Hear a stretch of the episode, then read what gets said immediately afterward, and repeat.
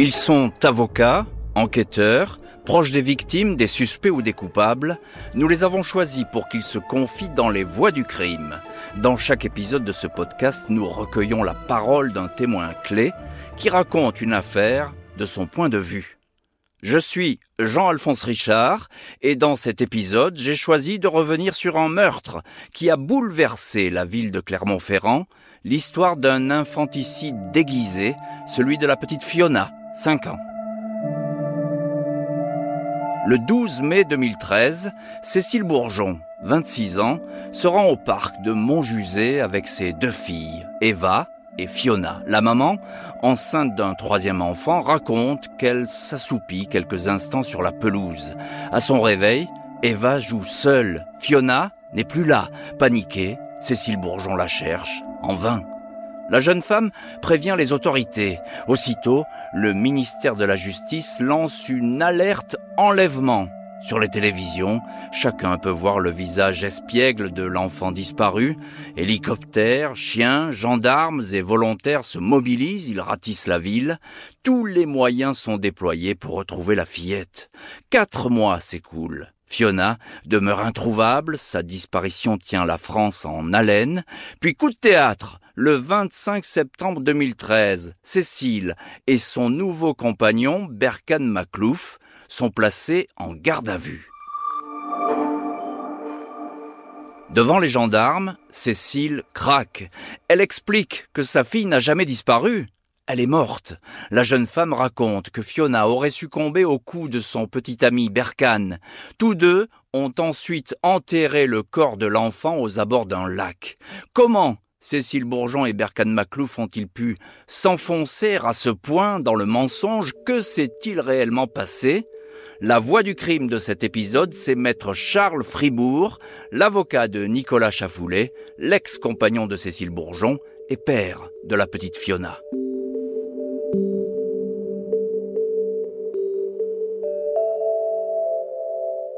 Bonjour maître Charles Fribourg. Bonjour. À partir de quel moment, maître Fribourg, Nicolas Chafoulet, le père de Fiona, devient-il votre client? Environ huit mois après le, début de cette affaire, Nicolas Chafoulet euh, avait fait la démarche auprès de, l'ordre des avocats de Clermont et le bâtonnier s'était euh, commis d'office.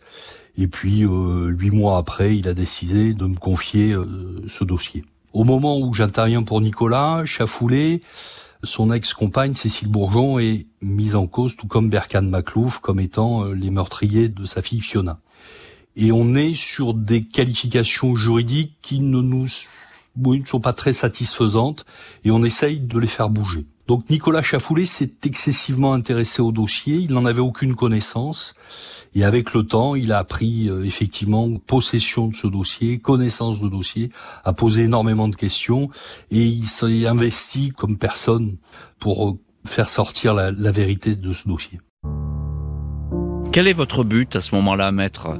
Alors nous, notre but, c'est bien entendu la manifestation de la vérité. On a essayé effectivement de voir avec le magistrat instructeur quelles pistes on pouvait, quel était notre rapport euh, dans le dossier par rapport à nos souvenirs. Ce qui était particulièrement important, c'était aussi d'expliquer au juge d'instruction que Cécile Bourgeon pouvait être violente c'était aussi de démontrer que Cécile Bourgeon ne s'était jamais occupée de ses filles et que ce rôle avait été celui de Nicolas Chafoulet qui, comme un papa poule, dès la naissance de Fiona et puis après pour son autre fille, va s'en occuper. Cécile Bourgeon n'aura donc jamais eu un rôle maternel présent.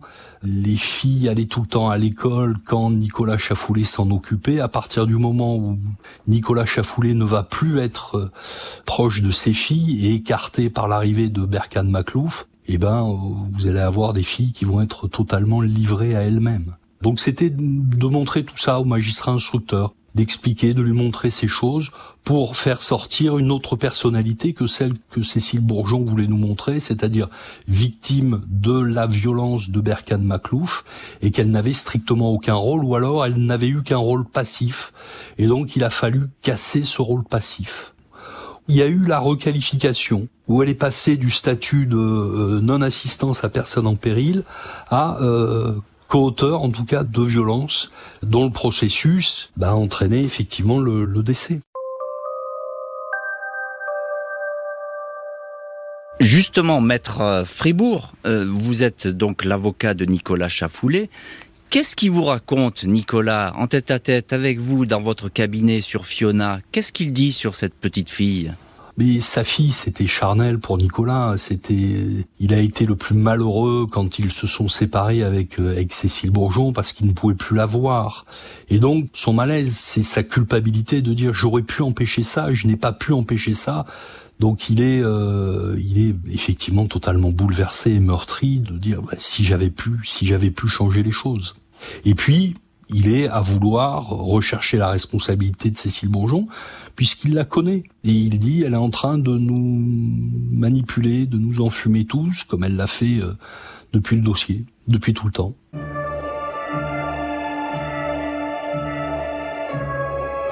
Il n'a jamais vu Cécile Bourgeon jusqu'à présent comme une menace?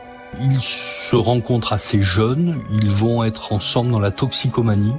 Lui va s'en sortir, pas elle. Lui ne va pas travailler, elle va travailler. Et c'est lui qui va s'occuper de Fiona et puis de leur deuxième fille. Vraiment, il va s'en occuper. Donc, il n'y a pas de difficulté. Il voit pas de menace avec Cécile Bourgeon qui ne s'occupe pas des enfants. La menace, c'est quand Cécile Bourgeon a eu à s'occuper de ses enfants et qu'elle n'en sent pas et qu'elle n'a pas pu s'en occuper. Quand elle a essayé de les confier à Berkan Maclouf, qui non plus ne savait pas s'en occuper. Et donc cette menace, elle est arrivée à ce moment-là. Et donc Nicolas Chafoulet, avant, il n'a pas de raison de penser que Cécile Bourgeon irait commettre l'irréparable sur sa fille. Aucune raison. À partir du moment où elle est euh, rentrée en relation avec Berkan Maclouf, qui est devenu son compagnon, là on a une dégradation. Et cette dégradation, on l'a compris euh, avec euh, l'absentéisme à l'école, 48 demi-journées d'absentéisme. Vous aviez un relâchement euh, vestimentaire dans la manière dont elle s'occupait, dans la manière dont elle était coiffée, dans la manière dont on la laissait à la cantine ou on la reprenait plus tard à la garderie, donc on s'en occupait moins. Et quand on a entendu euh, les ATSEM et les maîtresses, on était sur le point de basculer sur une, oui, une dénonciation voilà, on essaye, on, est, on aurait tous espéré bien entendu que ce signalement puisse intervenir plus tôt et puis on aurait peut-être pu sauver Fiona, mais c'est pas cette histoire. Il y a tout de même encore un petit point, euh, maître. Euh, votre client, Nicolas Chafoulet, il va dire, le papa de Fiona, il va dire, Fiona, elle m'a dit, Berkan m'a fait mal. C'est exactement ce qui s'est passé. Donc six mois avant la disparition de Fiona, donc euh, ils sont séparés, mais ça se passe pas trop mal. Nicolas peut voir ses filles régulièrement, les prendre, il s'en occupe. Et puis, il lui fait prendre le bain avant de la ramener euh, rue Goncourt, où Cécile Bourgeon euh, vit, là où ils habitaient ensemble, mais maintenant elle vit avec Berkane Maclouf. Et au moment du bain, elle dit, écoute papa, tu sais, Berkane, il m'a fait mal. Et là, Nicolas Chafoulet, il la ramène et puis il va avoir une discussion avec euh, Berkan Maclouf et il lui dit écoute elle m'a dit que ça se passait mal que, tu l'avais euh, tapé. Alors il la regarde il voit pas de traces hein, de bleu. Il voit pas de bleu euh, lorsqu'il lui fait prendre le bain mais il la croit sa fille. Et il se prend la tête avec Berkan Maclouf et au lieu de passer sa colère sur Berkan Maclouf, il va la passer sur un pylône et il va se fracturer le tibia. Alors, euh, Cécile Bourgeon et Berkan Maclouf, ils vont déménager à Perpignan, on va les arrêter. Qu'est-ce qu'ils disent précisément, maître Fribourg, sur les dernières minutes, les derniers instants de Fiona? Donc ils vont affirmer que dans la nuit de samedi à dimanche, Fiona ne se sentait pas bien, qu'elle se serait cogné la tête sur un chambranle d'une porte, qu'elle vomissait, qu'elle était nauséeuse, qu'elle s'était levée et qu'il l'avait euh, embrassée euh, tendrement et euh, la ramenée dans, dans, dans, son lit. Et que donc le dimanche matin, ils auraient découvert que Fiona était morte dans son vomi. Ils la mettent dans la baignoire pour essayer, soi-disant, de la réanimer, même s'ils comprennent tout de suite que elle est morte. Ils indiquent ensuite avoir plié le corps de cet enfant de 5 ans dans un sac de naissance avec euh, quelque chose de plutôt doux à l'intérieur du sac, mis ensuite le sac avec euh, à l'arrière du véhicule avec sa petite sœur assise sur le siège passager et donc décidé d'aller faire une de, de l'enterrer dans la région de, de d'Eda, qui se situe à une, quinzaine de kilomètres de, à vol d'oiseau de Clermont-Ferrand.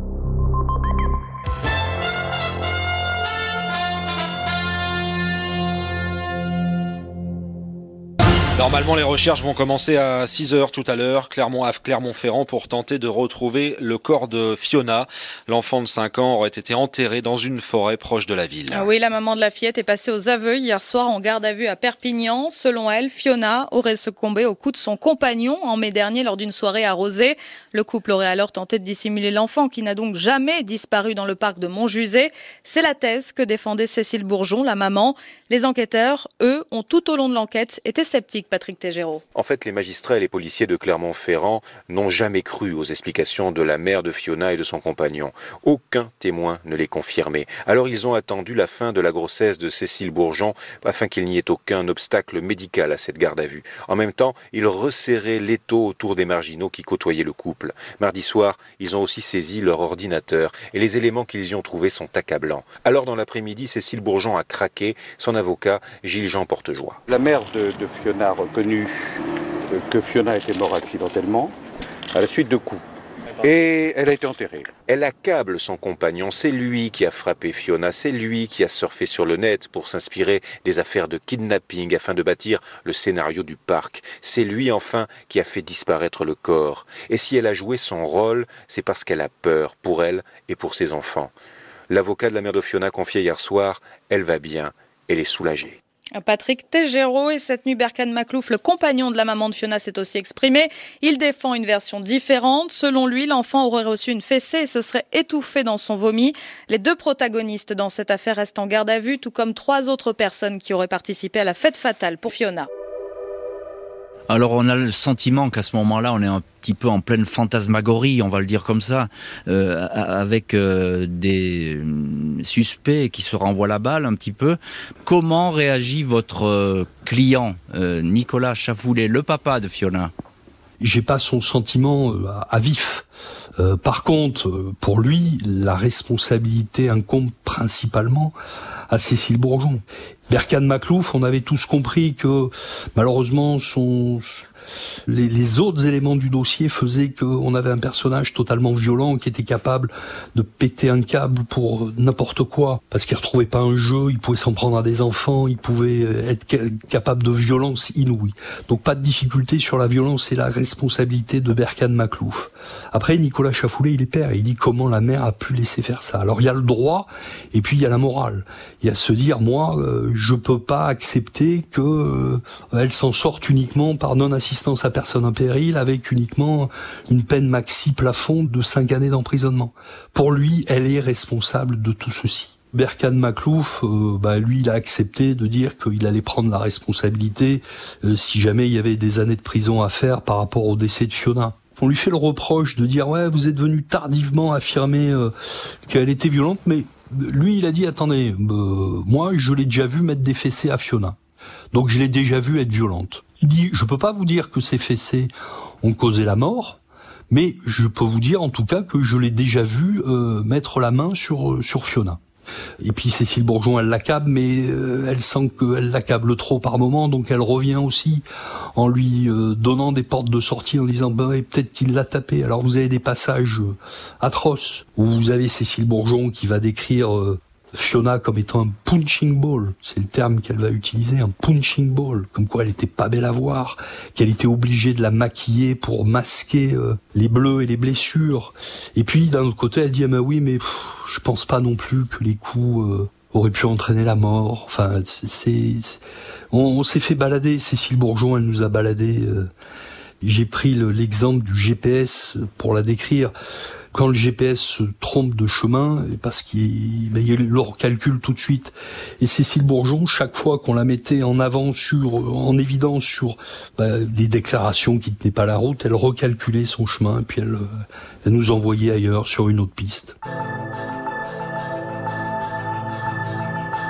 Il y a une question tout de même qui se pose à ce stade de l'enquête. Où est le corps de Fiona?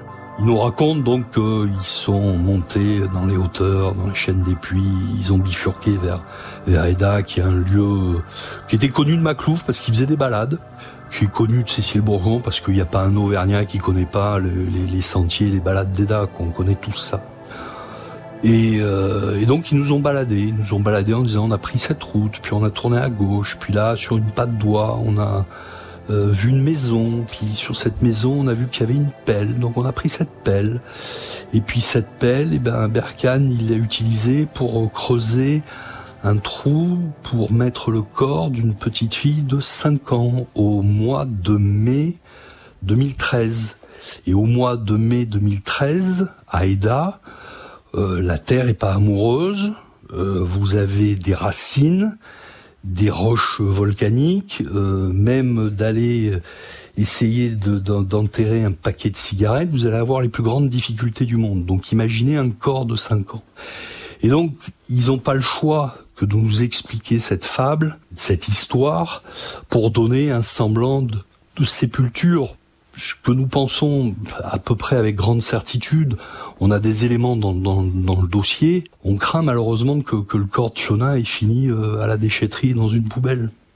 On sait que Berkan Maklouf a jeté le sac avec euh, les draps pleins de sang et de vomi, plus le, le pyjama de Fiona dans les poubelles. Ça n'a pas été pris par les enquêteurs parce qu'à l'époque, ils cherchaient un corps et pas des draps. On a des bornages de Cécile Bourgeon au niveau de son téléphone à un endroit inhabituel pour l'enquête mais connu d'elle. C'est la laiterie de Gerza et la laiterie de Gerza, elle y a travaillé et il y a énormément de poubelles. Et ce déplacement, il intervient, son téléphone se, se met à borner à un endroit inhabituel par rapport à ces lieux où elle avait l'habitude de borner, donc le jeudi soir. Le vendredi, il se presse pour aller voir un médecin qui n'est pas le médecin de Fiona pour obtenir un certificat médical d'absence de 21 jours de Fiona. Et le vendredi, plus personne va voir Fiona. RTL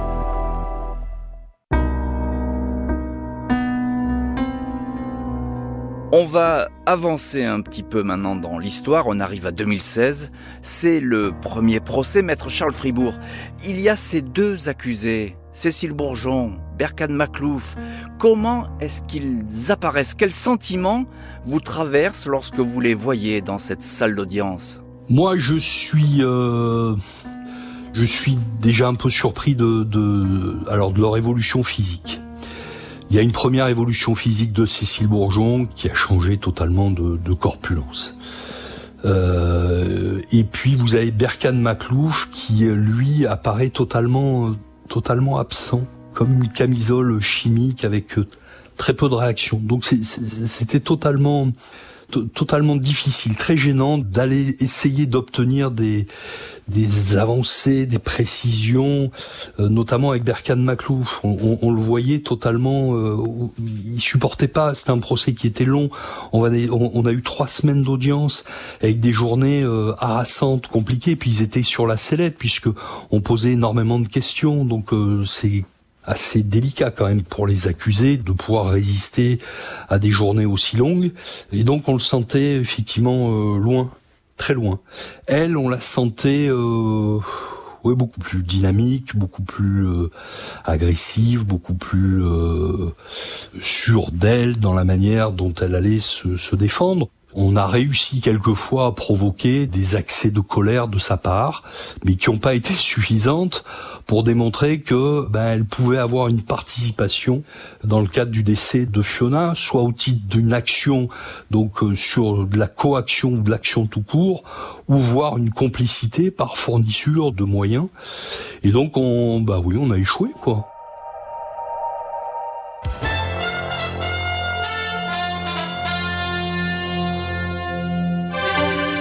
Alors, la maman de la petite Fiona a donc été partiellement acquittée hier par les assises du Puy-de-Dôme. Cécile Bourgeon n'a été condamnée qu'à 5 années de prison alors que l'avocat général en avait réclamé 30. Seul son compagnon, Berkan Maclouf, a été reconnu coupable de coups mortels sur la petite fille âgée de 5 ans en 2013. Cécile Bourgeon pourrait donc sortir bientôt de prison.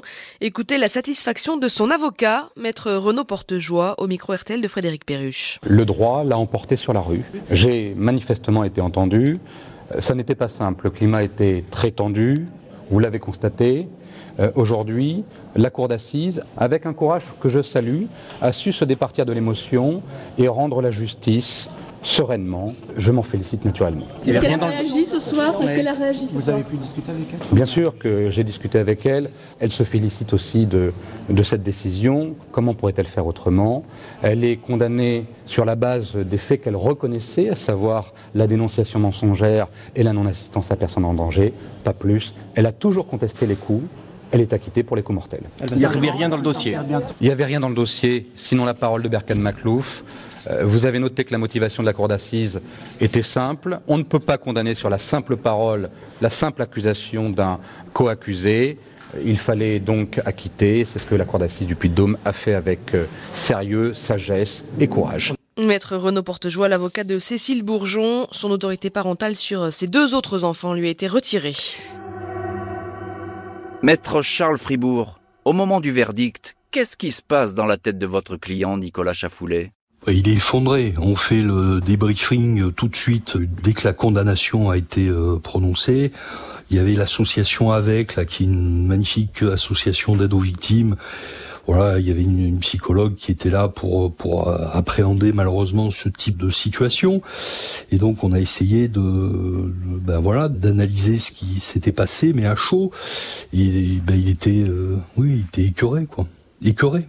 Écœuré parce qu'il a son intime conviction et qu'on n'avait pas réussi à faire passer son intime conviction et que donc bah, faut repartir au combat, maître. Faut remettre la robe, faut aller faire appel, faut dire au procureur de la République euh, c'est pas fini quoi, on continue, on continue et moi tant qu'elle sera pas condamnée, on continuera parce que c'est c'est le sens en tout cas qui donnait à sa vie à cette époque, c'est-à-dire qu'elle soit condamnée. Et on va continuer en 2017 puisque euh, là, il y a le procès qui arrive, le procès en appel dans cette affaire. On va rajouter de la douleur à la douleur parce que ben, ce procès, il est renvoyé. Qu'est-ce qui s'est passé? Alors, pas tout à fait à l'ouverture du procès. En fait, là, bon, ben, c'est le jeu de, de, de, de, mes confrères qui, au bout d'une semaine de, débat, on arrive un peu à sentir, hein, avec l'expérience, dans quel sens peuvent euh, pencher des jurés s'ils et donc ils ont créé un, incident. Bravo à eux, cet incident ça a marché. Ils ont fait état d'une difficulté euh, procédurale euh, pour obtenir le, le, renvoi. Alors on était on était vent debout bien entendu, mais ils l'ont obtenu. Donc renvoi, qui dit renvoi dit nouveau procès, nouveau juré et donc euh, bah, peut-être une, une, chance d'éviter euh, une décision de culpabilité qui semblait tendre les bras. En tout cas pour Cécile Bourgeon. Deuxième procès, on est en 2018 et on est toujours sous tension. On a l'impression que cette affaire, bah, elle ne va jamais se terminer. Énormément de tension, mais euh, voilà, on, on est euh, on est là pour le coup euh, vraiment une équipe avec les avocats des hein, il y avait il y avait euh, on était donc pour pour Nicolas Chafoulet j'étais avec Jean-François Cagny Anne-Laure Lebert il y avait les avocats des, associations de victimes.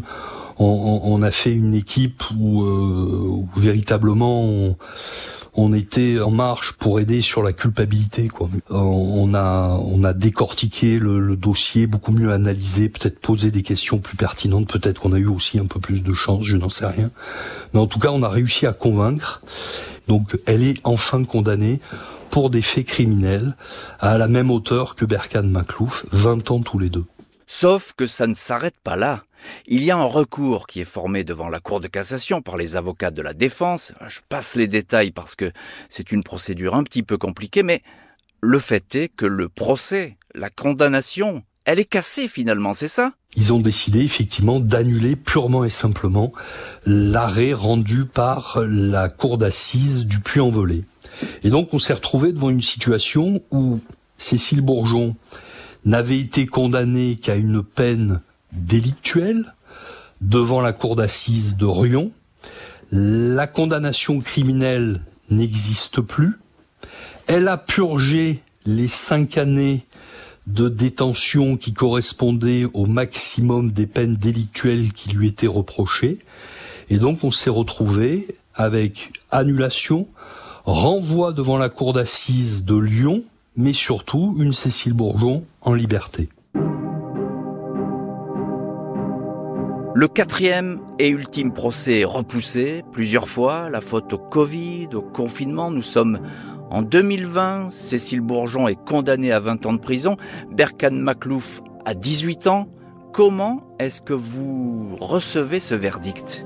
On a une satisfaction parce que le ministère public ne nous suivait pas et pensait qu'elle était plutôt complice. Or, euh, je dirais la motivation qui a été rendue par la cour d'assises n'est pas une motivation sur la complicité, mais sur l'action. En tout cas, euh, euh, faire confirmer que Cécile Bourgeon avait une responsabilité beaucoup plus importante euh, que Berkan Maklouf dans ce qui était dans, ce, dans, dans, dans le meurtre, le crime de, de sur, sa fille. Et donc ils ont considéré qu'elle avait porté des coups. Et ça, c'est l'intime conviction de de Nicolas Chafoulé depuis le départ. On n'a pas de vidéo, on n'a pas de témoins. Ça s'est passé en en vase clos. Ça s'est passé avec euh, trois personnes.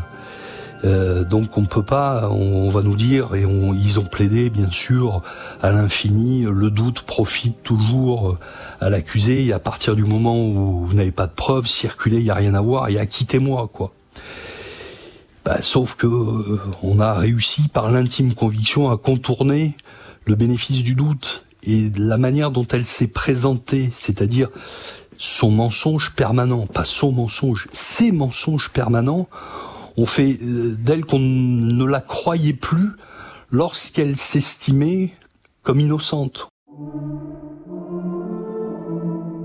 Alors aujourd'hui, l'affaire est terminée, mais peut-être pas tout à fait. Fiona, vous l'avez dit, elle est toujours introuvable. Qu'est-ce qu'en pense aujourd'hui Nicolas Chafoulet de cette histoire et de cette fin qui finalement n'est pas une fin? Est-ce qu'il a tourné la page? Non, je crois pas, il la tournera jamais on a eu un, un événement, alors c'était juste avant le procès à Lyon. Nicolas Chafoulet m'appelle, j'étais au palais de justice et il me dit euh, ils ont retrouvé un sac avec des ossements à Eda. Et je lui dis euh, bah Nicolas, euh, on, va attendre un peu. Les journalistes l'avaient appelé. Et puis je lui dis oui, mais Nicolas, mais alors c'est, c'est, on, enfin il était, il était intimement persuadé. Puis il souhaite, il, il, peut pas, il peut pas imaginer ce que je lui explique, c'est-à-dire que le corps ait pu être jeté euh, comme une euh, dans des ordures, quoi. C'est pas possible pour lui, c'est pas possible. Donc il aura toujours l'espérance, peut-être qu'un jour que le, le, le, corps de sa fille puisse puisse remonter, ressortir. Vous pouvez pas lui enlever ça. Maître Fribourg, vous êtes avocat pénaliste, vous connaissez les cours d'assises. Pourquoi cette affaire vous a-t-elle marqué à ce point-là? C'est, le seul dossier qui est rentré chez moi. C'est fou, hein. Les dossiers, ils rentrent jamais chez moi. Hein. Enfin, comme tous mes confrères, les dossiers, ils rentrent jamais. Hein. On, ferme la porte de notre cabinet et puis on... Et c'est un dossier où, effectivement, euh, tout le monde en parle. Tout le monde en a parlé, tout le monde était... Euh, euh, concerné. Euh, oui, ça, ça, ça, vous bouge, ça vous bouge euh, comme un père de famille, ça vous bouge comme un grand-père, ça vous bouge comme un, comme un oncle, comme un membre de la famille, de savoir que cette petite a connu ces heures terribles. Malheureusement, c'est pas la seule à avoir connu ce type de, de, de, de tragédie, mais voilà, moi, ça, elle aura marqué effectivement mon, mon passage, ma vie professionnelle, parce que c'est pas tous les jours que vous avez des procès de de cette intensité, avec ces rebondissements, avec euh, euh, les accoutés qu'on n'a pas encore. c'est une affaire qui qui qui qui, qui m'a marqué et pour lequel j'ai une énorme fierté d'avoir été euh, l'avocat de de Nicolas Chafoulet.